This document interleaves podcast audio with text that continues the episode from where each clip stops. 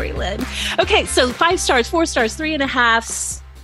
Um, I would love to hear as we kind of unpack this book. What were some of the things that influenced how you felt about this? Okay, I'm going to pick on Rebecca first before we get into this because my one intention, Rebecca and I have not talked about this book except for her sending me.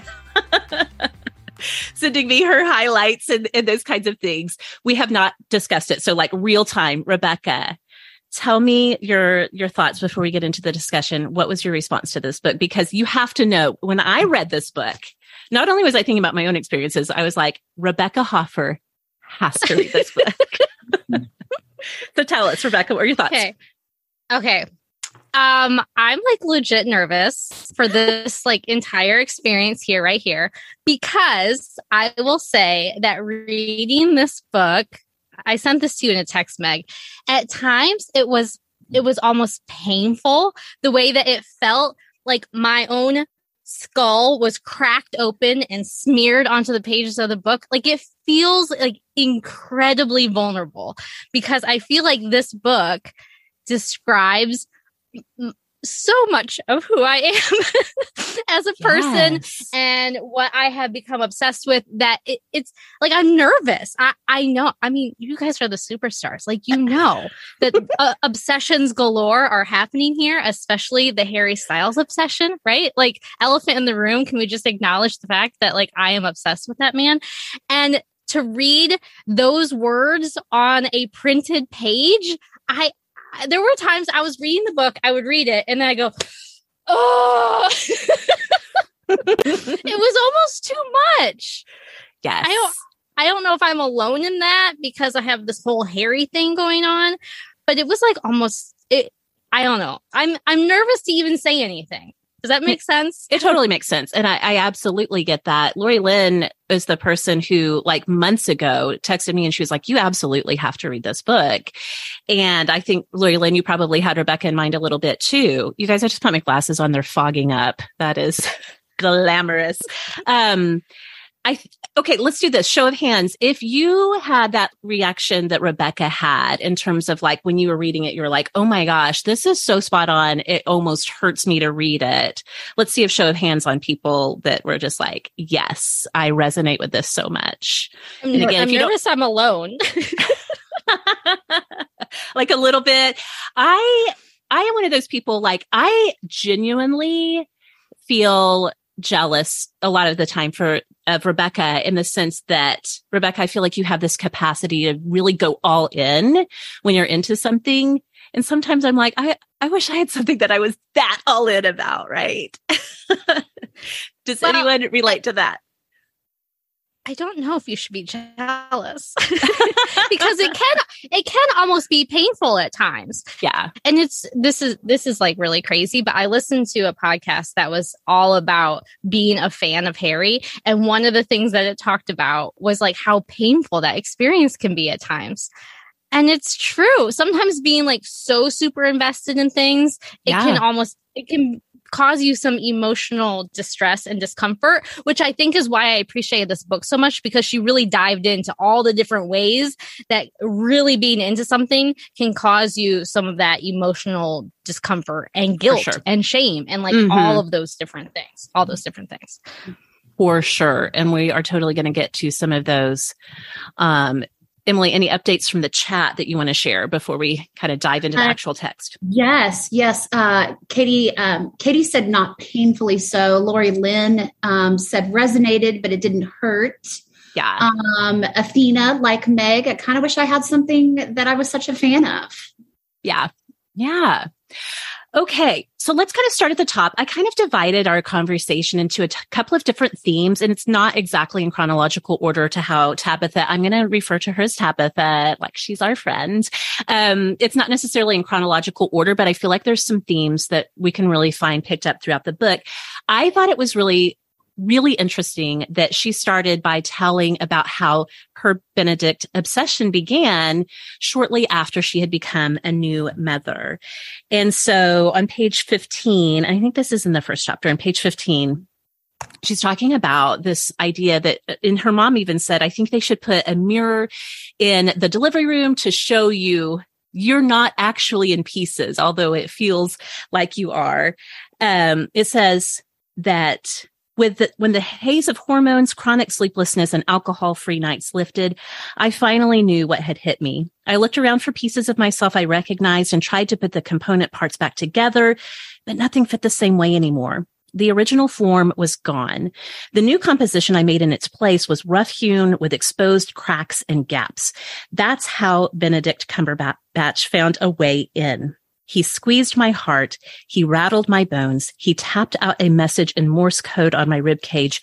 Who are you? Now, I know not all of us who are gathered here today are mothers, but I think probably a lot of us as people can relate to that idea of something happening in our lives that shakes our sense of identity, that we actually begin to lose a sense of identity.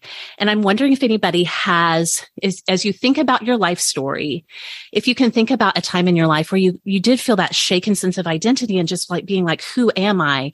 If it was during a time in that, in your life where that had happened, if you found a new thing, a new hobby, a new interest, a new obsession, if anybody has a story and you can take a minute to kind of think on it.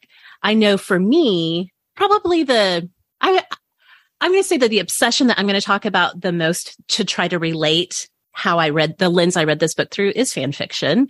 Um, I don't know that I'm at the, I'm not, I don't know if I'm at a Rebecca level of obsession. but I I've read a lot of fan fiction and I think about fan fiction as a form of text a lot. And I will say, as I was thinking about and reading this book and preparing for this conversation, I absolutely did find my way into fan fiction following the birth of my twins, which hmm. a couple of months after they were born, I told some friends of mine that I felt like having twins had obliterated my life. As much as I loved them, I felt completely taken apart by that experience. But it doesn't have to be motherhood. I'm just curious if anybody else has a story that kind of you're like, yeah, when this happened, either in the recovery of it, on the heels of it, or during that is when this new interest came in. Let's see. Katie Proctor, are you raising your hand? Okay. Um, mine was really when I quit teaching the first time to stay home with the babies yeah. because teaching had been such a like important part of my identity. When everybody ever says, "What do you do?" You know, I was a teacher, and I felt really proud of that. And so when I started to stay home, I knew I had to find something else, and that's when I started to write. So that was that for me. Yeah, yeah. Who uh, else? Carolyn, Carolyn M. Okay. her hand. Okay. Yeah. Hi. Um. So for me, it wasn't motherhood at all, but when we came back uh, in 2020 from 17 years of living in Afghanistan. Yeah. And having to figure out who am I if I'm not the weird person who lives in Afghanistan? That was my whole identity. And I really liked having that expat identity. Yeah. Um, when I, what I threw myself into was um, a very new experience for us, which is being a mom of high schoolers. Uh, you guys, I signed up for absolutely everything. I am on every committee. I am a band mom with like a t-shirt and some of it to me feels like I'm an expat in America and I'm learning it. Yeah. Um, and so I don't really recognize, like in the book, who is this person who is doing all this high American high school stuff? Yeah. Yeah. Oh, I can totally see that. Absolutely. Thank you for that, Carolyn. Um, Dee, how about you? Yeah, I, I, you know, kind of like a lot of other people, once I had a child, it felt like it was taking up my entire life. I was still working, very necessarily so, because my husband was not working. Um, and I found like for a while there, my hobbies all were child related. Like I got into scrapbooking, but that was to save memories of my child. And one day I kind of woke up and I felt so overwhelmed by all of it that I started a book club because I've always liked to read. And I'm like, I need things that are not kid related that have nothing to do with being a mom, with For taking sure. care of the things, and even being a wife and having to be the breadwinner. I was like, I just need things that aren't aren't any of that. So Yeah, totally relate. Um, Lori Lynn, I think you had your hand raised.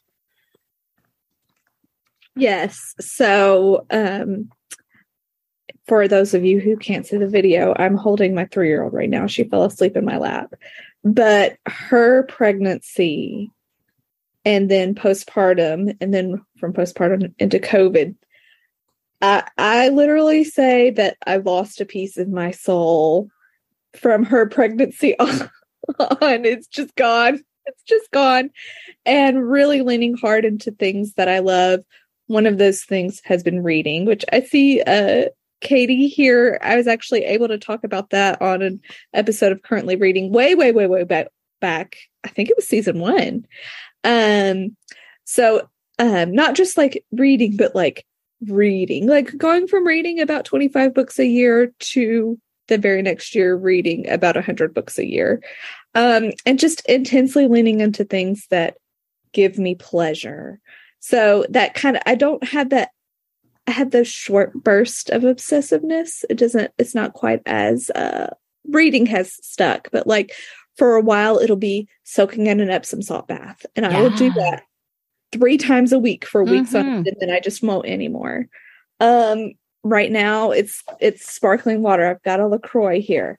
I will drink multiple of these. It's it, it's just intensely leaning into something that's bringing me pleasure no matter how small no matter how big no matter how ridiculous um so yeah but reading has been the biggest one um and not and like coming quote unquote a serious reader Yeah. Yeah. All right. That's so good. I totally get it. And I know a lot of us in the community kind of followed that whole progression in real time too, Lori Lynn, to see how that unfolded in your life. Um, speaking of serious readers, Katie Cobb, I see your hand is raised. Yeah, I mine is similar to Lori Lynn. I can like chart on a bar graph, and y'all know I love me a spreadsheet and a bar graph. But the one that I wanted to talk about today was in November of 2019. I had um, ACL surgery, and I had to be laying on the couch for six weeks without like I couldn't do anything. And already a mom of four, but it felt like everything that I thought I contributed had been taken away from me because I Mm. couldn't cook and I couldn't like go get my baby to nurse her. And right at that time, Katie Proctor sent me the soul of an octopus. And that's like, it was like the tentacles of the octopus worked its way Oh my into gosh. My cracks, I where I love it. was like, I felt totally broken. Like I wasn't being able to contribute in any way. Who even am I? What is my identity in life?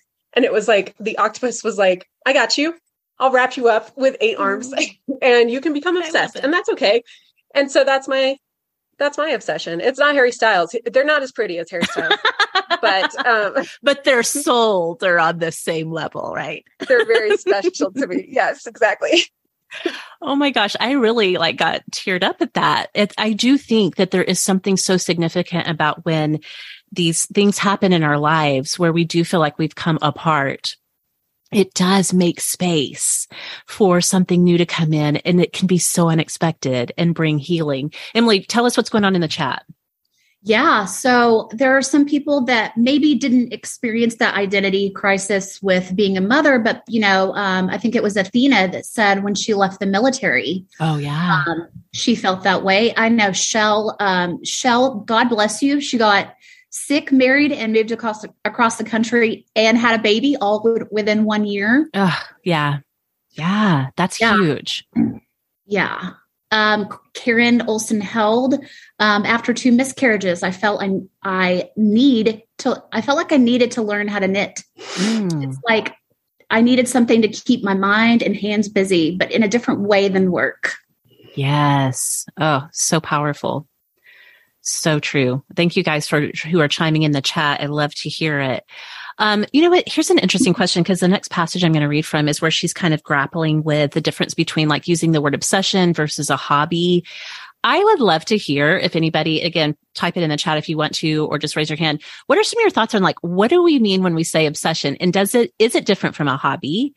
Um, is, is it something about the way it's perceived by others? Is it how we ourselves perceive a thing?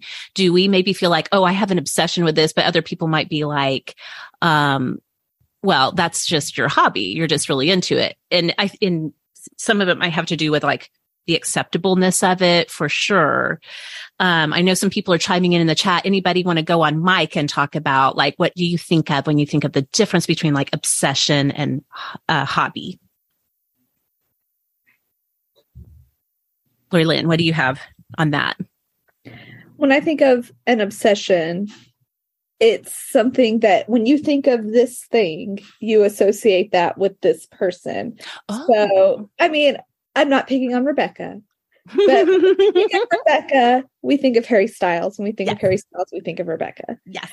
Um, you know, with uh my five year old, when I think of wolves, I think of Harper. She's yeah. obsessed with wolves right now. Wolves aren't her hobby. She's obsessed with them. Right. So um I think they're related, but just a little bit different.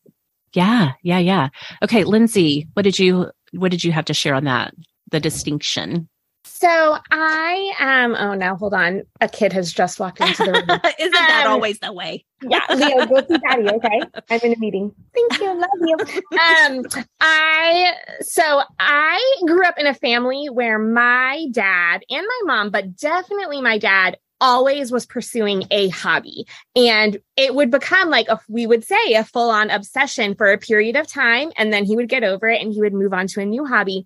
And my sisters and I often talk about the fact that we love that that was modeled for us, that it was okay to pursue things that were interesting, even yeah. if we were let go of them later.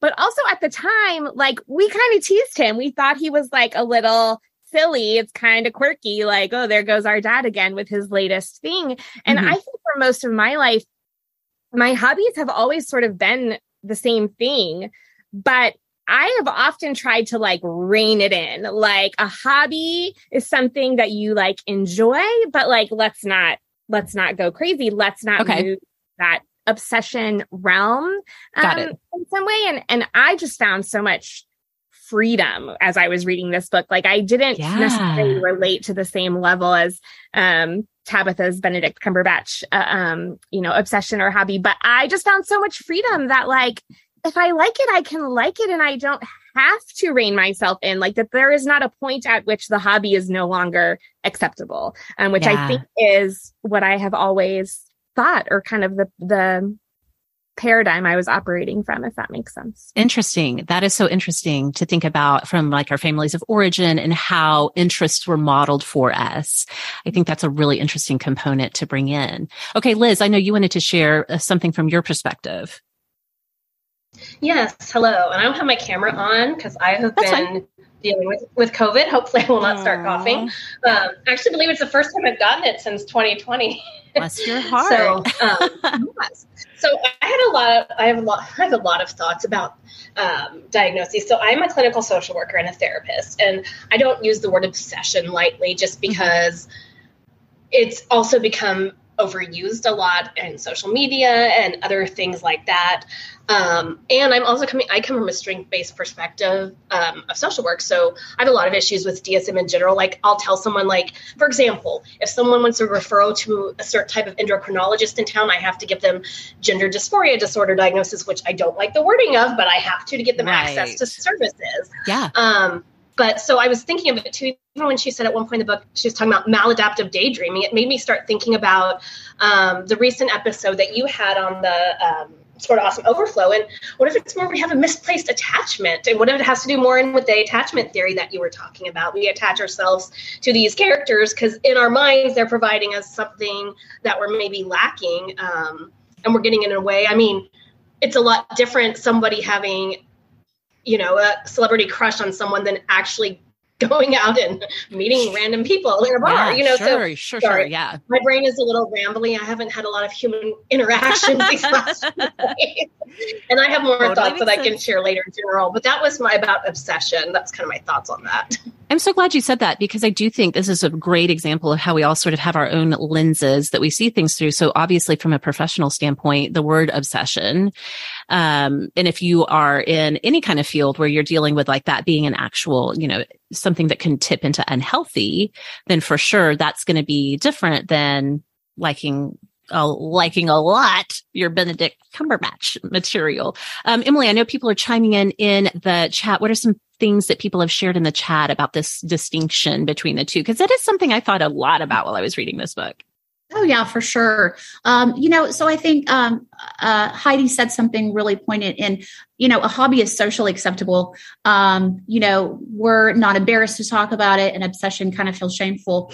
Um, so true. You know, like my obsession is true crime um, mm-hmm. you know, which can be very, you know, can be taken to uh, some unhealthy levels. For sure. Um, I would say art is, you know, more of a hobby. Um, let's see, Mary Downey said obsession leads to addiction for me.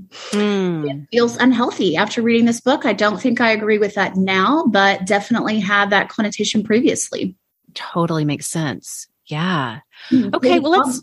Oh, real quick, uh, just yeah. real quick. Katie Cobb said, uh, "I definitely feel um, associated with that person thing that um, Lori Lynn mentioned. Also, I cannot tell you how many people will send me a video, video or an article or an upcoming book about octopuses. I don't need to go looking for them because the internet will provide. Since Katie equals octopuses." I took a picture of Nico wearing a t-shirt that um, one of our superstars, I don't know if she's here or not, Angela made um, for Nico. And I sent it to Katie Cobb and Katie Proctor. Like, here's your little octopus to start the day. That is so funny. And I'm sure Rebecca can relate to this. She very publicly loves Harry Styles. I'm sure Rebecca you don't have to get on on mic to say it, but just give us a nod if this is true that people send you or tag you Harry Styles stuff all the time. I'm sure.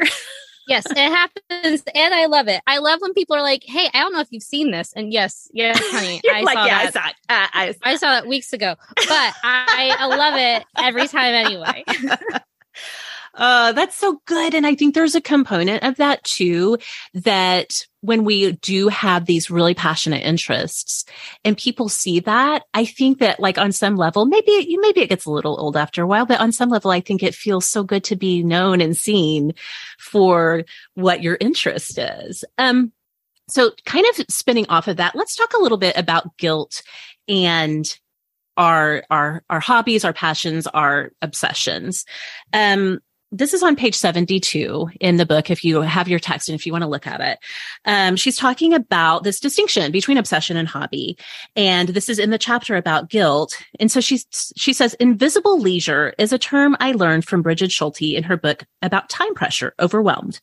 This is what she calls productive the productive, socially sanctioned activities like quilting bees, canning parties, knitting circles, book groups, which are, she says, truly the only kind of acceptable and industrious leisure time most women have ever known.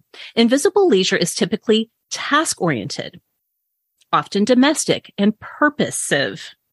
She says, directing, directed to meeting the needs of family, friends, and community.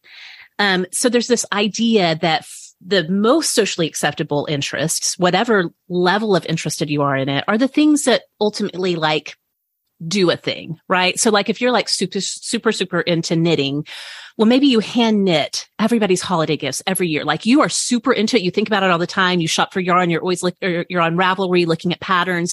Like you're so into it. But at the end of the day, like you have a thing as opposed to me, I can be up until two in the morning reading a dreary fanfic and I have nothing to show for it except for dark circles under my eyes the next day, right? Like it's just, it's just for pure pleasure.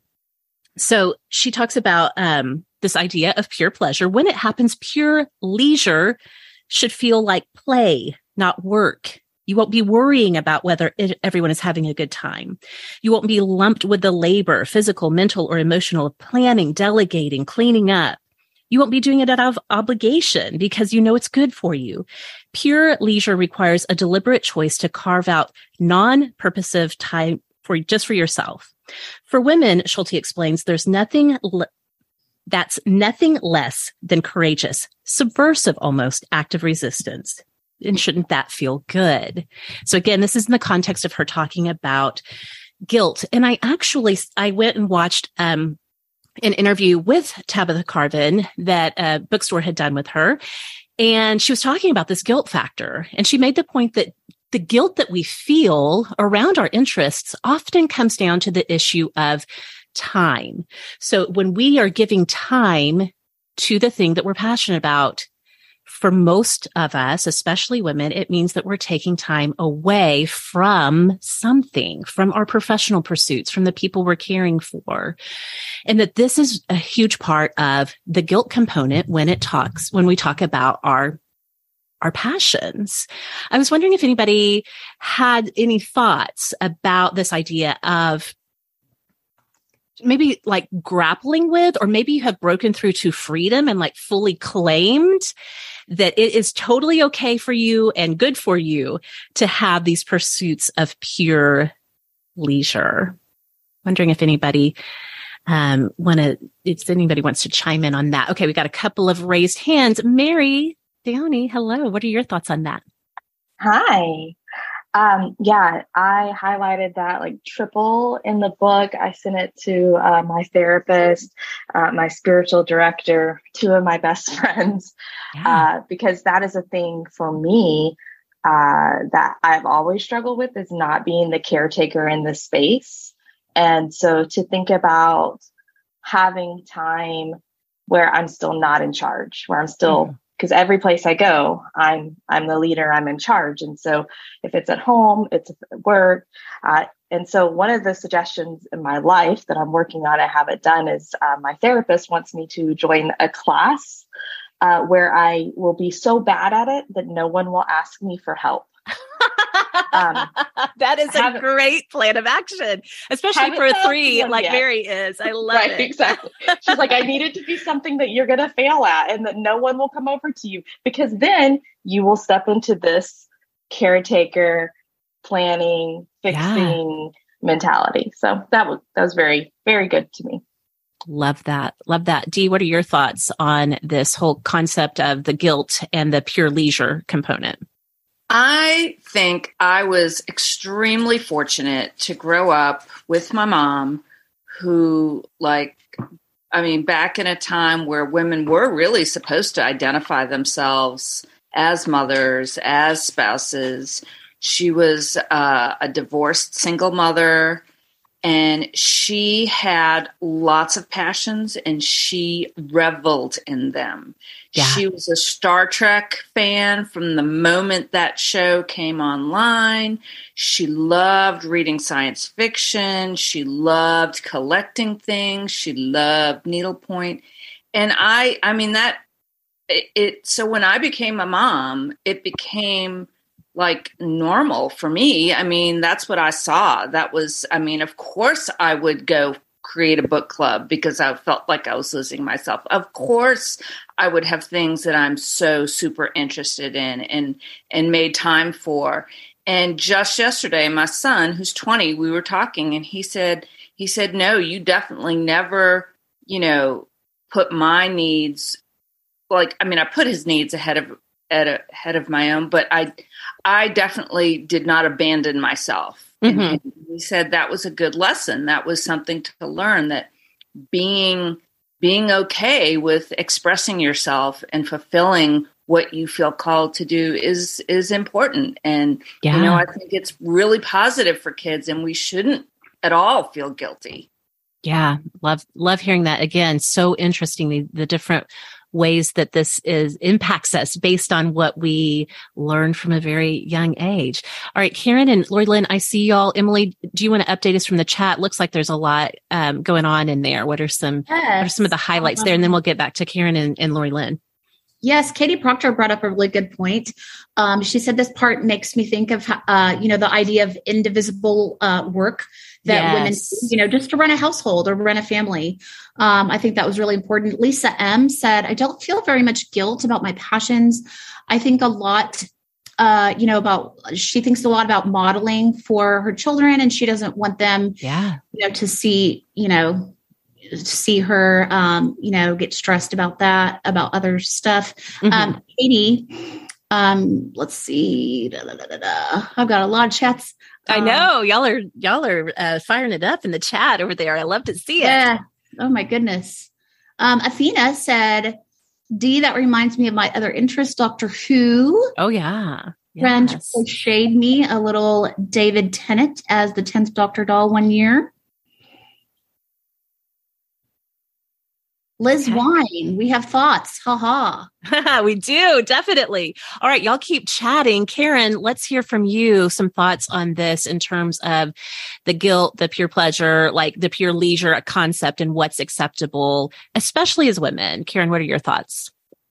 That's something that I feel like I've been so intentional the last few years about changing that internal narrative and repeating to myself, like actually saying the words, I don't have to earn rest. Yeah. Right? Like if I want to do insert whatever, I don't need to feel bad about it. Um, yeah. And yes, turns out there's still things that have to get done around the house. But right now, I decided to hop on this Zoom call instead of switch out the laundry, and it's fine. Mm-hmm. And, you know, if there are days where I'm like, you know what, I am going to try to get through my weekend chores on Saturday so I can do nothing but curl up with a book on Sunday. And I think back to as a kid, I never saw my mom do that. Like it was always, she could only sit down after everything else was done, or might as well get those passive chores going in the background, right? Yeah. Um, and then even now, like I'm thinking, oh, what can I get my mom for a gift? She doesn't have hobbies or Mm. other interests, you know, and just like, well, Right. you know, what are those other things you're interested in? But just as another little side note, I have to show you. This is a tiny little. Uh, it's going in and out. Um, the who's this is Benedict Cumberbatch um, as this Doctor Strange because Okay. I do actually really like Benedict Cumberbatch. Oh, how So, fun. I was wondering my- if anybody was a super fan in our crew. um, so my family saw the book sitting around. They're like, "Sure, it's not a book about Benedict Cumberbatch." I'm like, "It- the, the jacket copy says it's not. It really is. I love it. That's so fun. That's so fun. Okay, Lori Lynn, let's hear what you you had to say.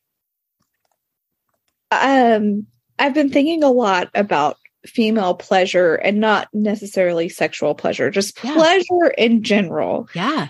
and um my husband and i are in bits bits and pieces watching the elvis movie that came out recently and how controversial he was in the beginning and i was like pondering like why was that and part of it he really female pleasure at that point in the 50s early 60s was not a priority Right. Yeah. and how um just controversial that was in that time just kind of blew my mind a little bit and also reminded me of like a personal story of my grandmother was still is a huge elvis fan her dad would not let her go see oh, elvis yeah. concert and then she was married at 18, had babies right away, and never got a chance to. And I was thinking how sad that was, and how we now can help heal that generational yes. trauma. Feels a little strong for that, but those generational wounds, those Yeah. generational Yeah. Yeah. habits, um, by leaning into what we love with Right. without shame yes. um, and how it can be hard to let that shame go, but it is really freeing if you're able to get to that point and how healing that can be for not just past generations, but future generations. Yeah, exactly. And it comes back to the modeling thing and that we have the capacity to change the trajectory there is, is really cool to think about. Uh, Stephanie, hi, joining us on the go. What were your thoughts? Um, well, I think for me, like, um, I, I feel like opposite kind of reading this book because I think the thing that I've been really interested in is like homeschooling and raising our kids. We just had our fifth baby, and in my family, like having a big family is not acceptable. Like Oh, you should have two kids and you should have like you know chase like having lots of money and you know like climbing up the ladder and having careers and having all the nice things and like i don't have nice it but like i really love having a big family. Like i love on sunday like watching football with all of our kids and Yeah. setting bears. And yesterday my sister got married that's we're coming home from and my dad's my new wife, soon to be wife, um, her son was asking me about like, well, tell me about you because this was the first time we met, and I said like, well, I'm a mom and I homeschool, but like, I realized like socially like that didn't seem acceptable, like yeah, in in that circle, but like I love it. Like this past weekend, we went to a farm crawl where we went to 15 farms over two days and looked at goats and chickens with me and another homeschooler, and I had so much fun. And I think that's something that like it it's when like it doesn't feel like socially acceptable. Like and it's like Yeah. I kind of I like it's fun and it brings a lot of joy enjoyment to have like a whole army of people. Like that's been fun to me because that's something that's what like I just like is these are what your hobbies and interests and time should be spent Yeah. Yeah, I think that that I that resonates, and I actually was going to I was going to kind of jump forward in the the chronology of the book because later in the book she um, tabitha kind of addresses the question of like what does your husband think about all of this and how our passions our interests our hobbies our obsessions how much of the guilt that we experience comes you know organically from within ourselves and then how much of it has to do with like what other people are kind of putting on top of it. Rebecca, I know you've kind of touched on this in the past. Did you know I was going to call on you to, to talk about this? no, but I should have guessed. um, I do know this is something because I do, I wonder if it's a little different if your big, big interest is another human being as opposed to um, something like, um, I don't know, being a, a Bird pilot. watching. Yeah. Or yeah, bird watching, like something that is not human based. Mm-hmm. Rebecca, how have you kind of navigated that with people asking you, like, what does Nate think about all of this Harry Styles stuff? Which I know you kind of touched on in some of our overflow episodes, but it felt, it felt really, you know, pertinent to this topic specifically. Well, first of all, I will say that I'm just incredibly fortunate that my husband, um, he he does not care. He he is very supportive. He wants me to be happy, and I don't know if that's part of his personality type, uh, part of him being an Enneagram two. He just wants his wife to be as happy as possible. Um, but it, is interesting and it does come up. And we were actually we were just together with family just this past weekend. And my cousin a man asked we were talking about like upcoming plans. I was talking about that i'm flying to go see this harry styles concert. And my cousin asks like not so long after i just read this chapter in this book my cousin says to my husband sitting on the beach with us well you must be a really confident man to be comfortable with your wife and I don't know what he said. What did he Yeah. say? I don't know. Going to a concert? Like, that sounds stupid. Of course I can go to a concert. So I don't even remember what he said. He Mhm. didn't say like lusting after a superstar, but I can't for, for the life of me remember what he said. But that's what he meant, right? Like, Yeah, you yeah, must yeah, be really, you must be really confident to be comfortable with your wife being infatuated with this uh, pop star. And my husband, he just had the right answer. And I don't know how like you get that in a relationship other than just pure luck. I, I don't know. I must have been I must be brainwashing him to some extent. but he but he just said, you know, I just ha- I just feel like we all have our things and uh, you could say that I have a pretty unhealthy relationship when it comes to sports. And then he caught himself that that could mean that he's implying that his wife has an unhealthy relationship with Harry Styles. And he he gestures over to me. Not that not that what you're doing is unhealthy. I'm just saying I can be unhealthy about sports. And it's true. He spends Mhm. money to go and travel and see sports at times to buy tickets. He he spends time and energy watching it on TV or read catching the highlights on his phone. He's gotten grumpy because of sports. Yeah. And nobody says to me, you must be a really understanding wife because your right. husband's watching sports right now. Right. So yes. I, I think it is really tricky though when it is um like another person Sure. and another attractive person and there's that like lusty element to it like and that's one thing that i feel like she didn't quite touch on in the book about the the when it is an actual person and your spouse like has an issue with that um she does say that men have been objectifying women for centuries and so it's just different when a woman does it and Right. maybe it is but then how do you deal with that when your spouse doesn't see it that way Yeah. i i don't have the answers to those questions Yeah. Okay. Th- This is so good. I'm going to move ahead to the next session, section because I think, again, this is something that so many of us can relate to, whether or not we currently have some kind of um, thing that we're super into. But I want all of us to kind of think back to our teenage years and the huge shift that happens for us, um, for many, many girls. Now, as we've heard from different superstars, some of us come from a place of where it's been modeled from the start. Like you go after the thing that you're into, you make no apology for it. But um, for others of us, it's some, we've maybe had to unlearn some things that were put on us either individually or culturally. So I'm skipping ahead to page 158.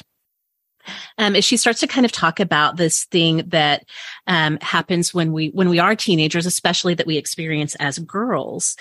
Um, so she says Gilligan observed teenage girls in the state beginning not to know what they knew, which was just like such a powerful statement to me. Having been a teenage girl, raising now teenage girls to see somewhere around those middle school years, you begin to see them feeling like I, I once knew this to be true, but now is it true? Am I this? I thought that was so powerful. They give up their right to their own knowledge. They start to call their honest feelings crazy. That hit me really hard too. She quotes Iris, a 17 year old girl from her study as saying, if I were to say what I was feeling and thinking, no one would want to be with me. My voice would be too loud.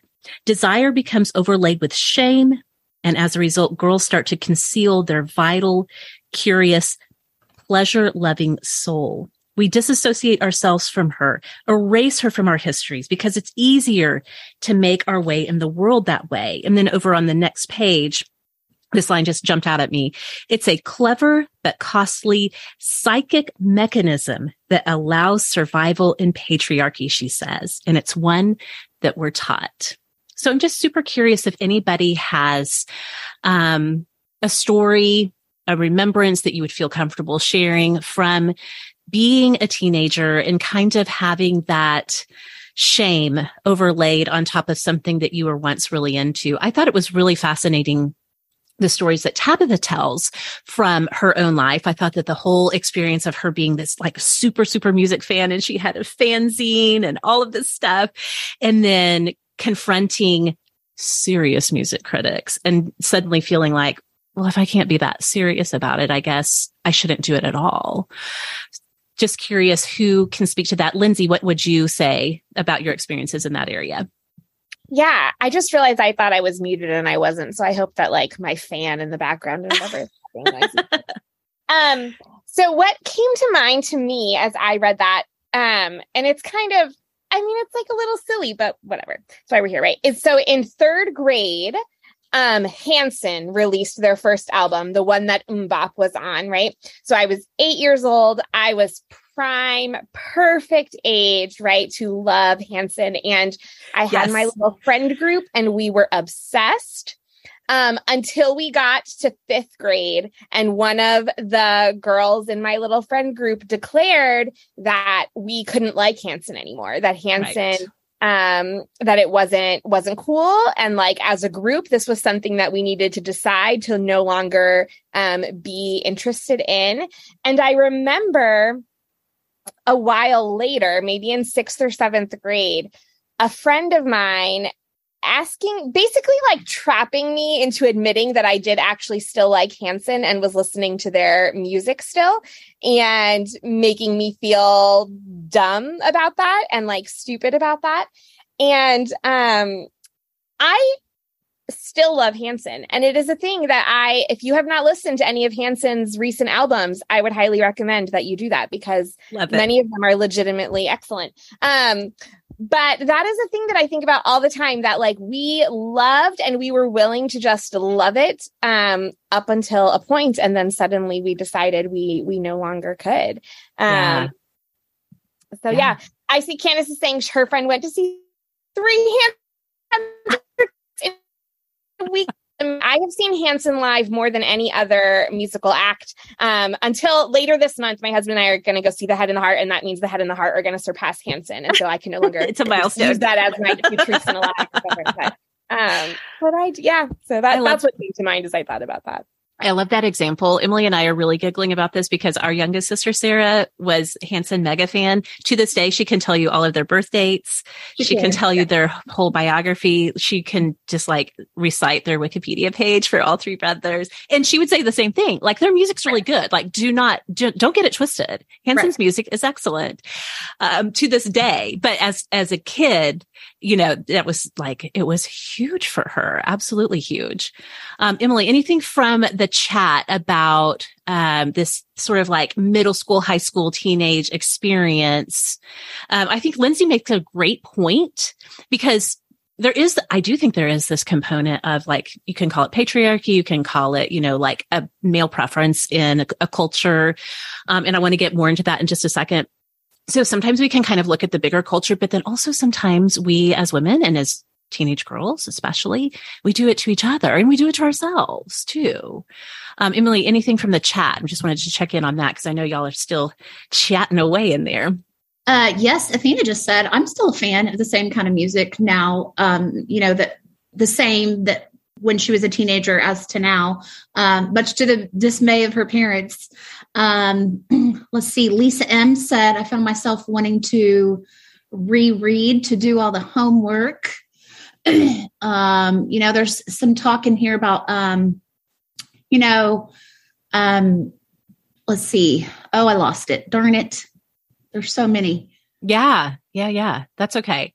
Um, I'm going to go ahead and move to the next passage um, because I think it just totally tracks in line with this experience that a lot of us might have had when we were younger and continue to experience based on, you know, what our interests are today. But over on page 179, um, she's talking about girl stories, right? And I love that she tells this fascinating story about how she's talking to this researcher about birds and the myth of only male birds having songs. You guys, I I was like, I'm learning science along with, you know, all of this social commentary in this book.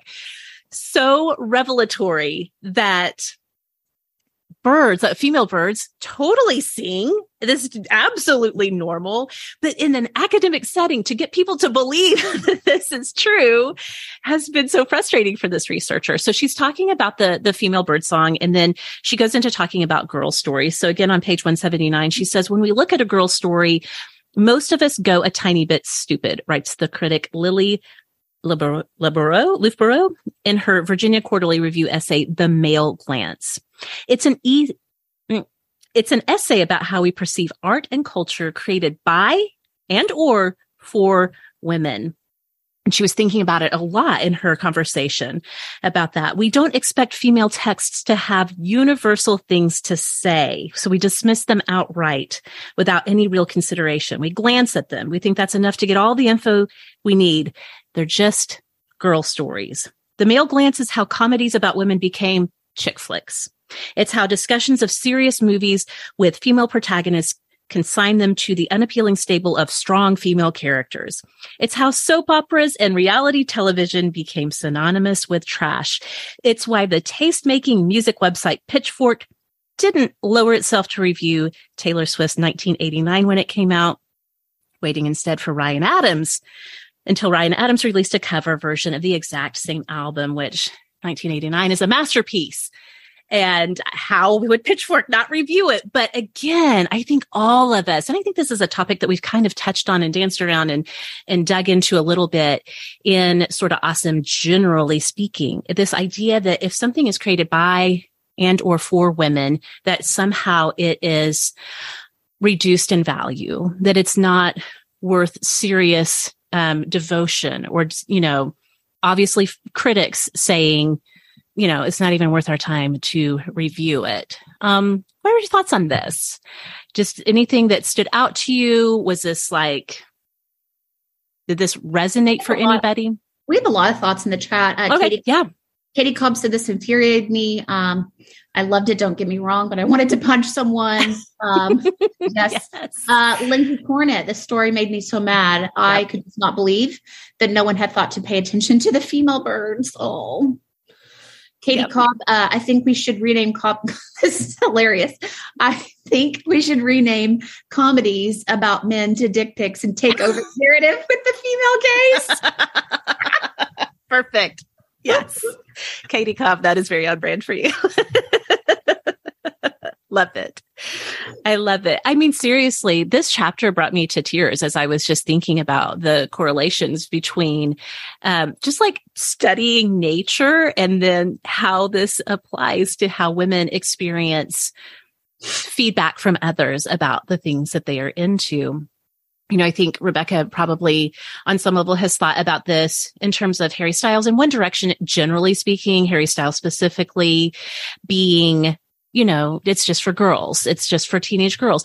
It's, there's this like decades long history of things that are, that teenage girls are into are automatically just silly and not serious. Um, any other thoughts on that section? Uh, Lindsay Cornett said, I think about the perception of Catcher in the Rye versus Sisterhood of the Traveling Pants. Interesting. Yeah. Yeah. Really true. And if we think about too, now I do think, and I will say this, that I do think that the tide is definitely beginning to turn. When I was an English major in college to read, you know, Toni Morrison's beloved was like, oh, that's like, oh, we're going to like put a black woman's voice in here. And aren't we progressive? And now I think as, as I look at what my daughters are reading, they're assigned reading, um, that we're beginning to be so much more inclusive. Um, and speaking of my teenage daughters, Daisy, we've talked about this on the show. She herself has talked about it. One of her big, big, big interests for years has been Dungeons and Dragons, which conventionally and traditionally was a male dominated hobby. And Daisy was definitely not so much anymore now that she's 17 and a half, but for years, she was all the way obsessed. She listened to the podcast. She played the games. She DM'd. She was a dungeon master. Like she, like all of these things, she was all the way in. And at the same time, a lot of her friends that were in her groups that were the, the campaigns they were doing, it was almost all girls. And so I think that as as culture continues to move forward and there is more of a push, a lot of it from Gen Z, you guys, a push for more inclusivity, no, no more gatekeeping, opening up these experiences to everybody. I think we're going to see some of this shifting. I hope so much. Carolyn, what do you have to add to that? Um, so like I have like a real time, uh, example this weekend on Saturday. Um, my son went to homecoming and he looked amazing and his friends and they all dressed up a group of of marching band friends and uh, it was really great. All the pictures on social media oh he looks so handsome look at him go great. At the same time my daughter went to a nearby town to our little colorado version of comic con and they did a group costume for an anime that they're into. And the response back was, hmm, interesting. If she had dressed up and gone to homecoming, everyone would be like, wow, she's so pretty. She's so great. Look at her go. And it was so like, wow, she looked so great. Like she looked so good. And her friends looked amazing and they were really into it. Yeah. And literally, mom was like, he's so handsome and, hmm, interesting. Ugh. It was like, oh wow. ouch. yeah. Um i was but it also as and then i'm reading that book this afternoon and it clicked to me that i'm i'm guilty of that right? Like i'm i'm okay with um acceptable stuff but if it's something that i deem silly or not not like great then i would be a little bit like and then i'm like oh because my mom is mm-hmm. certainly that way. Where am i that way? So oh that was good for me. And uh, I mean, we're cheering Bella on. Make no mistake. Yeah, Lots yeah, yeah. cheering her on. Yes. But uh, still, yeah. I want to hop over to Athena here in just a second. That is, it's a heartbreaking story, but also I think so just like reflective of what she covers in this book. And she herself, I thought this was so interesting, talks about how like her son is like real into anything with wheels and like trains and blah, blah, blah. And like, go, yeah, that, you know, they're going to, boys are boys and they're just like super into their things. And then her daughter, like wants all of the glitter and the lipstick and and she found herself saying like well she didn't learn it from me she like didn't even until she kind of started unpacking to write this book she didn't even realize how she herself was kind of silencing and trying to downplay her daughter's very natural interest in glittery glitzy female oriented things and i thought that was really profound and actually like so authentic and and honest of her to share that because that I, if you're writing a book about this and you're like, and as it turns out, I see how I'm doing this to my daughter too. I thought that was really profound that she, that she touched on that. Athena, what did you want to share? So I was going to kind of with that looking at how we kind of downplay things that girls are interested in too with that idea, how you were saying, Meg, that, oh, well, her daughter was into these things, but oh, but she doesn't get that from me. Um, when I was in the military, and it was this whole conversation about, you know, the equality between men and women. And it's this idea that to be equal, to be together with them, I need to not, I need to give up everything that makes me right girly or yeah. feminine. And I should then just completely go towards, you know, the manly masculine side of things. And I was, you know, the person that even in uniform, got up every day. My hair was good. I put on full face of makeup every day, except for the days that I was going to, I was going to get dirty. Mm-hmm. Um, because that's who I was. And I wasn't going to give up the fact that I wanted to wear something and I wanted to get my nails done, even if I had specific colors. Mm-hmm. I was going to do the things that I loved doing, regardless of the fact that I was supposed to be more masculine looking as this woman in the military um, that it was, you know, I was like, well, why do I care? I don't want to be equal. I want to be me. Yeah. Yeah. Um, also the other side of that for a little bit, my, my oldest kid was standing in here kind of chit chat, uh, kind of listening in mm-hmm. that he wanted to say that he's, he said he's had a very, uh, it was really interesting to hear some of the stuff we've been talking about. Um, partly because he's got this unique, uh, view on it as, um, not many of you know. So my oldest is transgender female to to male. And so he's like i was a teenage girl. Yeah yeah. And to come and then be a man. Yeah. and it's so interesting to see like the things that he was interested in as a teenage girl but now it's okay because he's a guy. Right. Yeah. So fascinating. And i'm sure like so much there to, that would reflect yeah exactly kind of what we're we're digging into with all of this um, okay, kind of want to move into this last section. It's it's after four here already, and I don't want to take up too much time from anybody. So I want to get to this last section. But Emily, anything from the chat that you wanted to add on before we move into the to the last part? Uh, yeah, I think that story that Carolyn told, I think really hit a nerve with a lot of people. Um, gosh, that's so sad. And just, you know, the text itself. Um, you know, D. uh, Bowling said, we're always grouping ourselves um, and those around us into categories when we all defy categories. Yeah. Yeah. Um, so true. Lindsay Cornett said, Yes, Meg, that part was so eye opening for me. I want my daughter to be strong and whatever. And so, therefore, I have totally diminished or brushed over her love of unicorns, glitter, etc. Yeah. That was, it was really profound for me too, um, to think about how AJ, she's not into this anymore, but as a little girl was like one Christmas, I remember she wanted silver high heels for Christmas. And I, I do feel like I'm sure I said some things of along the lines of like, well, and, and, she's really smart too. Like just for us to have to kind of unlearn the things that we have believed about um, ourselves as women, but how we express that and how that reflects who we are.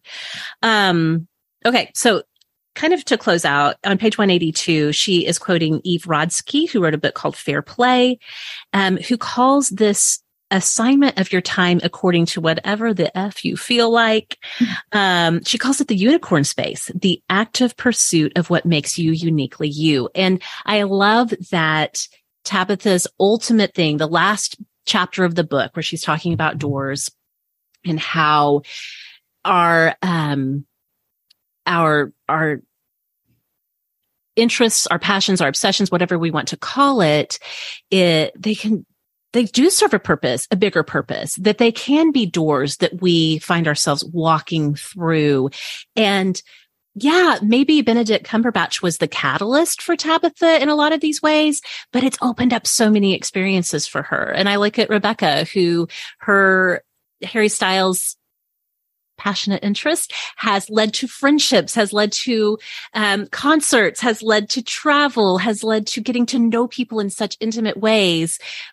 It's not even about Harry at some point, right? It's like the friendships maybe started there, but the and that was the connecting point but then it grows from there um just super curious if anybody before we close out uh if anybody has can share a, an experience like that where you like started out um super super into a thing but it opened the door to like oh my gosh i never would have gotten into this if it weren't for this obsession slash hobby slash passion of mine I know my interest in fanfic. Now, I haven't written any fanfic myself, but I know a lot of people who got really, really into fanfic and they're like, well, I'm going to try. Let me try my hand at this, as it turns out, because it's so inclusive and so open and inviting to publish fanfic that it has opened doors. And we've seen you know, published authors who did start in the fanfic realm. So, um, yeah, okay. Katie snuck it into the chat, said show of hands. I was like, why is everyone raising their hand? Is everyone telling me bye all at once? Katie comes said, show of hands for anyone who thinks Meg might try it, try writing a little fanfic someday. Maybe I have a note in my phone where I've written down some phrases and some thoughts, maybe. Lori Lynn, what did you want to say on that? Um, I think many of us could say sort of awesome is that thing. Oh, yeah. Thank you. I mean, we came we came for the podcast and stayed for the friendships. Yes. So. That should be our tagline, honestly. As I look around and I see so many friends that I have made, and I know friendship connections have happened amongst our people um, through the years, I that makes my heart so happy for sure. Great. I, you know, I think it's a lot about the culture, like how you were saying how, you know, it's, it is, it is about Harry Styles, but it's not really, you know, I went to a podcast live show. Yes. No, I went to see um, Ellen and Joey from Obsessed with Disappeared. And, you know, my husband knew very, very little about what was going on before he kind of walked into it. Um, but even he mentioned, you know, that he could tell that we were, you know, kind of birds of a feather, you know, like so I, I definitely agree with that. Oh my goodness. It's so true. Okay, you guys, I want to be able to get everybody out of here. This has been so amazing. Like, I wish we had like a whole afternoon to just sit in person and talk books. Uh, Liz said, What's our next book? Do you think we should do this again sometime? Okay. I think maybe we should do some fiction next. This was a great nonfiction read. You guys, I would read only nonfiction left to my own devices, but uh, I will throw out some ideas. I'm going to consult with some of our readers on the team and let's think about maybe a fiction pick for next time.